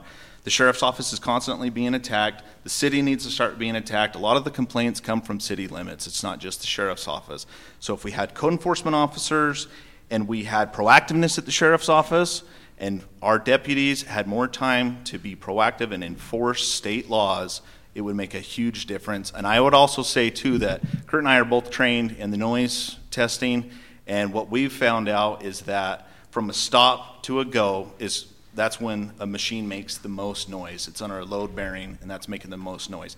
So we were conducting our tests up on Sand Flats and Mill Creek at that stop sign, and those neighbors were saying, "Hey, man, this is ridiculous. What do you think?" And I and it's like myself and another deputy that were there. We said, if we had a roundabout here, it would eliminate the stop and go. If we had a roundabout, we would obviously have to work with the city of Moab and the county, but if we had a roundabout to alleviate some of these problems where they're stopping and going, creating the most noise, I think that would be very effective. But again, we gotta we gotta have code enforcement officers and keep up with the times. City of Moab has code enforcement officers. Other agencies have code enforcement officers. It's time that the sheriff's office gets code enforcement. Kurt, same question you know, whatever I say, one group or the other isn't going to like what I say. So we're kind of stuck in between. But I think we need to have a balance. We've got to have a balance with both sides. But I don't know if a code enforcement is one that I'm comfortable with because in order to make a traffic stop, you've got to be a law enforcement officer. And, and I'm not comfortable with just a, a, a citizen making a traffic stop on a vehicle. And we're not only talking about UTVs, we're talking about motorcycles, we're talking about semis that are coming through town, we're talking about um, you know trucks and cars that um, you know their exhaust is you know they don't have any exhaust on their vehicles. So we're talking about a person making a stop on a vehicle, and that is a dangerous situation When you stop a vehicle, it's dangerous, and you're approaching that person. And now there's a lot of motion running when you've got to, you know, you, you're talking that person about, okay, you don't have a registration or it's too loud. But I live in an area that is probably impacted by UTVs just as bad as Fourth East or, or Mill Creek or one of those. I live on 400 North, and I get them constantly, day in and day out, all night long. I'm in favor of a curfew. Uh, some of you may not like that, but I don't think these UTVs should be on the streets from 11 o'clock at night until 7 o'clock in the morning or 10 o'clock at night. I'm in favor of that. I'm just like you. I like to sit in my yard. I like to have the peace and quiet. But, you know, and, and I do, I, I like some of the speed limits in town. I think they're working. But the problem that we have with that is now we're getting some road rage. I'm getting a lot of people that tell me, you know, I'm tired of following seven UTVs up 500 west when the speed limit's 15 miles an hour. And so now these people are passing these people. And, and so we're having problems with that. But I'm, I'm in favor with the speed limits in town. Out in the valley, I'm not a big fan Okay. of, you know, the speed limit on Spanish Valley Drive. I think it can be raised just a little bit. Thank you. Um, Jameson, do you want 30 seconds? Yeah, I want to clarify something. So the code enforcement officers wouldn't be conducting traffic stops. They would just be alleviate. They would be helping out the deputy to where they're not going call to call to call. The code enforcement officer position would be easily it would be easily filled. They would not be post certified. They wouldn't carry a firearm. They would handle civil calls, animal problems, parking problems. Those issues fill up our CAD list when you're a deputy during the daytime at the sheriff's office. And like I said, when I'm on my way to a VIN inspection out in the valley, I pass a group of five UTVs headed into town, and I can't stop them because that's going to take an hour out of my day to deal with all five of them when I'm headed to a code enforcement call. Okay. Kurt, 30 seconds? Well, number one, I mean, if you're going to a VIN inspection, you're at your, you know, discretion when you can do that VIN inspection. Those people that want a VIN inspection, they know. They don't know when that officer's going to be able to get there. So if you've got five UTVs that are passing you that are unregistered, there's no reason why you, you, you shouldn't have to stop them. You shouldn't stop them. I mean, because that VIN inspection can wait. But I want, I think something also is I want to team up with the police department and and use utilize both departments within the city, within the county, in these high volume areas that we're having problems with. I think all of us can team up together and try to you know help out each other. Thank you, too. Um, we're closing in on this evening. It's flying by. Um, our last question, or one of our last questions, depending on how much time we have. Um, your top three priorities as sheriff. Um, Kurt, this goes to you. Um, what are your top three priorities day one as sheriff, if elected? Number one is as a sheriff, the first day I want to, you know, I want to be with my staff. I want my staff, the men and women that work for the sheriff's office, to know that I support them. And I want to gain their trust and the support. I want to have an open door policy so they can come in. I want to listen to their ideas. I know that you know there's a lot of uh, new stuff out there, and and I'm only one person, and one person can't win a game. You've got to have all the team players, and I want to utilize all the men and women with the sheriff's office to to bring ideas to make the sheriff's office better, to gain the support from the people, from the public. Um, recruiting, recruiting is a big one. I want to start right off the bat coming up with ways to recruit and, and to hire and retain employees. I think that's a big priority.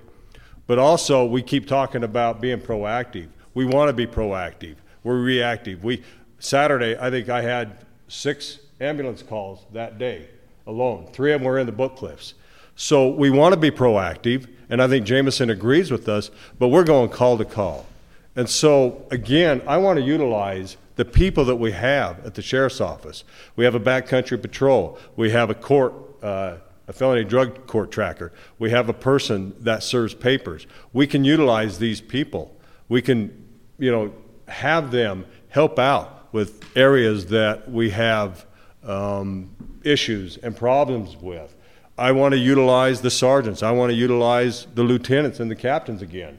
Everybody that sits in that office, our investigators, we can bring them out and utilize them. And I don't want to dwell on we're just shorthanded. We're shorthanded. We've got people. Until we can hire more, these are the people that I want to lean on and bring to the sheriff's office. Thank you. Okay. Same question, Jameson? So I actually have four things that I want to do. First of all, we have to be fully staffed in order to do really anything at the sheriff's office. We're about eight people short. That includes our jailers. We have to be fully staffed. Number two, I want to implement code enforcement. I'm telling you guys, it's going to make everybody's quality of life better. Uh, citizens, it'll make the deputies' life better. It'll improve morale um, because they're a lot of the guys say they're tired of being Spanish Valley VIN police. They want to do something different than just going VIN to VIN to VIN. And if we had code enforcement officers, it would improve everything across the board. Again, it'll create a better quality of life for the residents.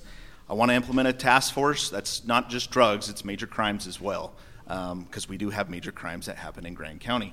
And then lastly is new technology. There is so much new technology that is available that we are currently not utilizing, and it it's painful to see other agencies utilizing new technology that we're not doing that's available. And again, it would be paid for by federal grants, it'd be paid for by the state of Utah, but we, we, we don't have anybody applying for grants, and we need to have people applying for grants to purchase our new technology for the sheriff's office. Um, everybody would get a better service out of it. Okay. Kurt, do you want 30 seconds? Um, I think I'm good. Thanks. Okay. All right, we do have time for one more question. This is back to criminal justice. Um, this goes to Jameson first. Um, in recent years, communities across the country have been demanding more accountability in law enforcement. As sheriff, what policies, if any, would you implement or support to increase accountability for your officers and address any officer misconduct? So, like I spoke about earlier, um, the responsibility should fall back onto the patrol sergeants. The patrol sergeants should be reviewing random body camera footage from the deputies to ensure that they're doing a great job and not violating anybody's rights. But we also have to have the latest and greatest body cameras. I can't tell you how many times my body camera malfunctions and I have to write in my report my body camera malfunction and it died during this incident and now it makes me the officer look bad because my body camera died. We currently have a bid in to get new body cameras. It's about $147,000 for new body cameras for just 12 officers. That's a lot of money, but we have to have the best technology available to restore the public's trust. Um, and, and I am a big fan of having outside agencies review complaints so that avoids nepotism, favoritism, and incidents being swept under the rug. Kurt, same question you know, our officers are high are held at a higher standard, and they have to be accountable for their actions, and they have to be accountable for when they investigate, and they do a good investigation, and you know they have to be accountable for being able to know what their job is. They have to be accountable for for training. They have to be accountable for, you know, preparing for court, and and so I think it's it's really important that you know when you talk about accountability that we're held at a higher standard and we have to be able to you know be proactive and and transparency to the people. When they do ask us what's going on? And we can we can talk to that officer they can talk to that officer and they can tell them you know this is this is what's going on. And, and but I think we're held at a higher standard. So but we have to all be accountable for our actions Jameson, 30 seconds? I think I'm good. Okay. Thank you, too, um, for participating tonight. This was very informative. Um, we're now going to take a few minutes for some closing statements. Um, this is an opportunity to clarify or expand upon a point made earlier in the evening. You could also use this time to summarize your campaign and why voters should elect you to serve as Grand County Sheriff for the next four years. Um, candidates will have two minutes for their closing statements. Um, it looks like, Kurt, we're starting with you. As I said earlier in my opening statements, I've got over 40 years. I've got a lot of experience. I've been involved in major incidents. I've stood shoulder to shoulder with both sheriffs on major incidents. I've seen, I've seen the stress involved in it. but I've seen what they've done. And I want to be that type of a sheriff that, you know, is, is there for the community, is there for the citizens of Grand County. Um, I've got a lot of experience. I have leadership experience. I have supervisor experience, um, I, you know, and, and administrative experience. And I want to be that person that the, the public can count on. I'm a little concerned with somebody that doesn't have any experience. They've been a corrections officer, they've been a deputy, and that's all they've been. And now they're jumping in to being a sheriff. They haven't been a sergeant, they haven't been a, a lieutenant or any of that. And I'm a little concerned, not only as an officer, but I would be concerned as a citizen that if Jameson gets in there and he decides, man, this is over my head, I wish I'd have been a sergeant first as a supervisor. And now what's going to happen? He's going to have to hire somebody that's a good chief deputy, that's got the experience, so he can lean on. And that's one of my concerns. I mean, sure, I mean, Jameson is a great guy. I love him to death. And we're good friends. And this is really, this is, you know, this is, I think, difficult for both of us.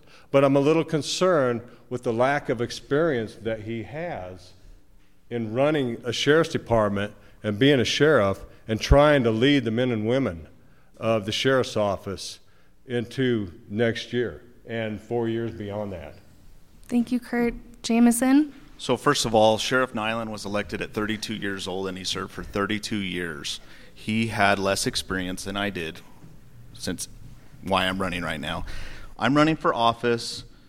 It's been frustrating. It's an interesting experience. However, I'm dedicated to this. I'm here for the long haul. My motivation to do this is stemmed from the frustration I feel with the current stagnant state of the sheriff's office. We need proactiveness, and it starts at the top. I will be a working sheriff with open ears and mind, um, and who is present with literally an open door. We need to keep up with the times and ever evolving case law and forward thinking policies to be most effective when we can do better. If elected, my plan is to implement new technology, that is available that we are currently not utilizing. And I want to create a code enforcement officer position within the sheriff's office. This new position would be easier to fill as it, again, doesn't require a post certification and or to carry a firearm. I think that's a great feedback from the public. They'd like to see that. The position would tackle such calls as animal problems, noise complaints, civil issues, and parking problems. And then it would allow our deputies to have more time and abilities and opportunities to implement prevention focused community based policing. Um, our state and federal lands could also be patrolled more alongside our already established backcountry deputy that's in the back there. Um, we have federal agencies literally knocking on our door wanting to give us money and resources that we can use countywide. We should be accepting help and resources and applying for grants that we can use, again, countywide. The public yearns for so much more, and through my drive and vision, we can deliver a greater level of service and a greater quality of life for the citizens of Grand County. It's an exciting time and it's a revitalizing time, and it's truly a time for change in policing in Grand County. A new generation of policing is here, and if you want to see forward progress and positive change, vote for Jamison Wiggins on November 8th. All right. Thank you too to the Grand County Sheriff candidates Kurt Brewer and Jamison Wiggins for participating in this debate. It is not easy to take part in public discourse, but it is important, and we thank you. Can we please have a round of applause for these candidates?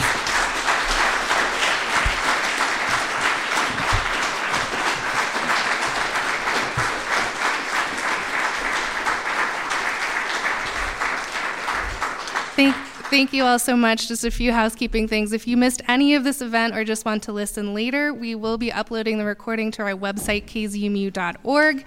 Stay tuned next Monday from 4 to 7 for another series of debates. We'll have candidates running for Grand County Commission and State House District 69. Election day is Tuesday, November 8th. Registered voters should be receiving their ballot by mail next week. You can still register to vote online at vote.utah.gov or in person at the Grand County Clerk's Office. Now, some thank yous. Um, in addition to thanking the candidates for Grand County Sheriff and Grand County Attorney for participating, we want to thank everyone who made this event happen. Thank you to the ACLU of Utah, the South. Yep, thank you. The Southeast Utah League of Women Voters. Thank you, Moab Arts and Recreation Center. Thank you to our amazing KZMU staff and to the community members and organizations who submitted questions tonight. Thank you to the many people listening from home for participating in our local election process. KZMU seeks to provide our community with opportunities to exercise their First Amendment rights, regardless of beliefs or circumstances. And we hope we have achieved that this evening. All right, um, listeners, we will now pass it back to the studio on Rocky Road. Thank you, everyone.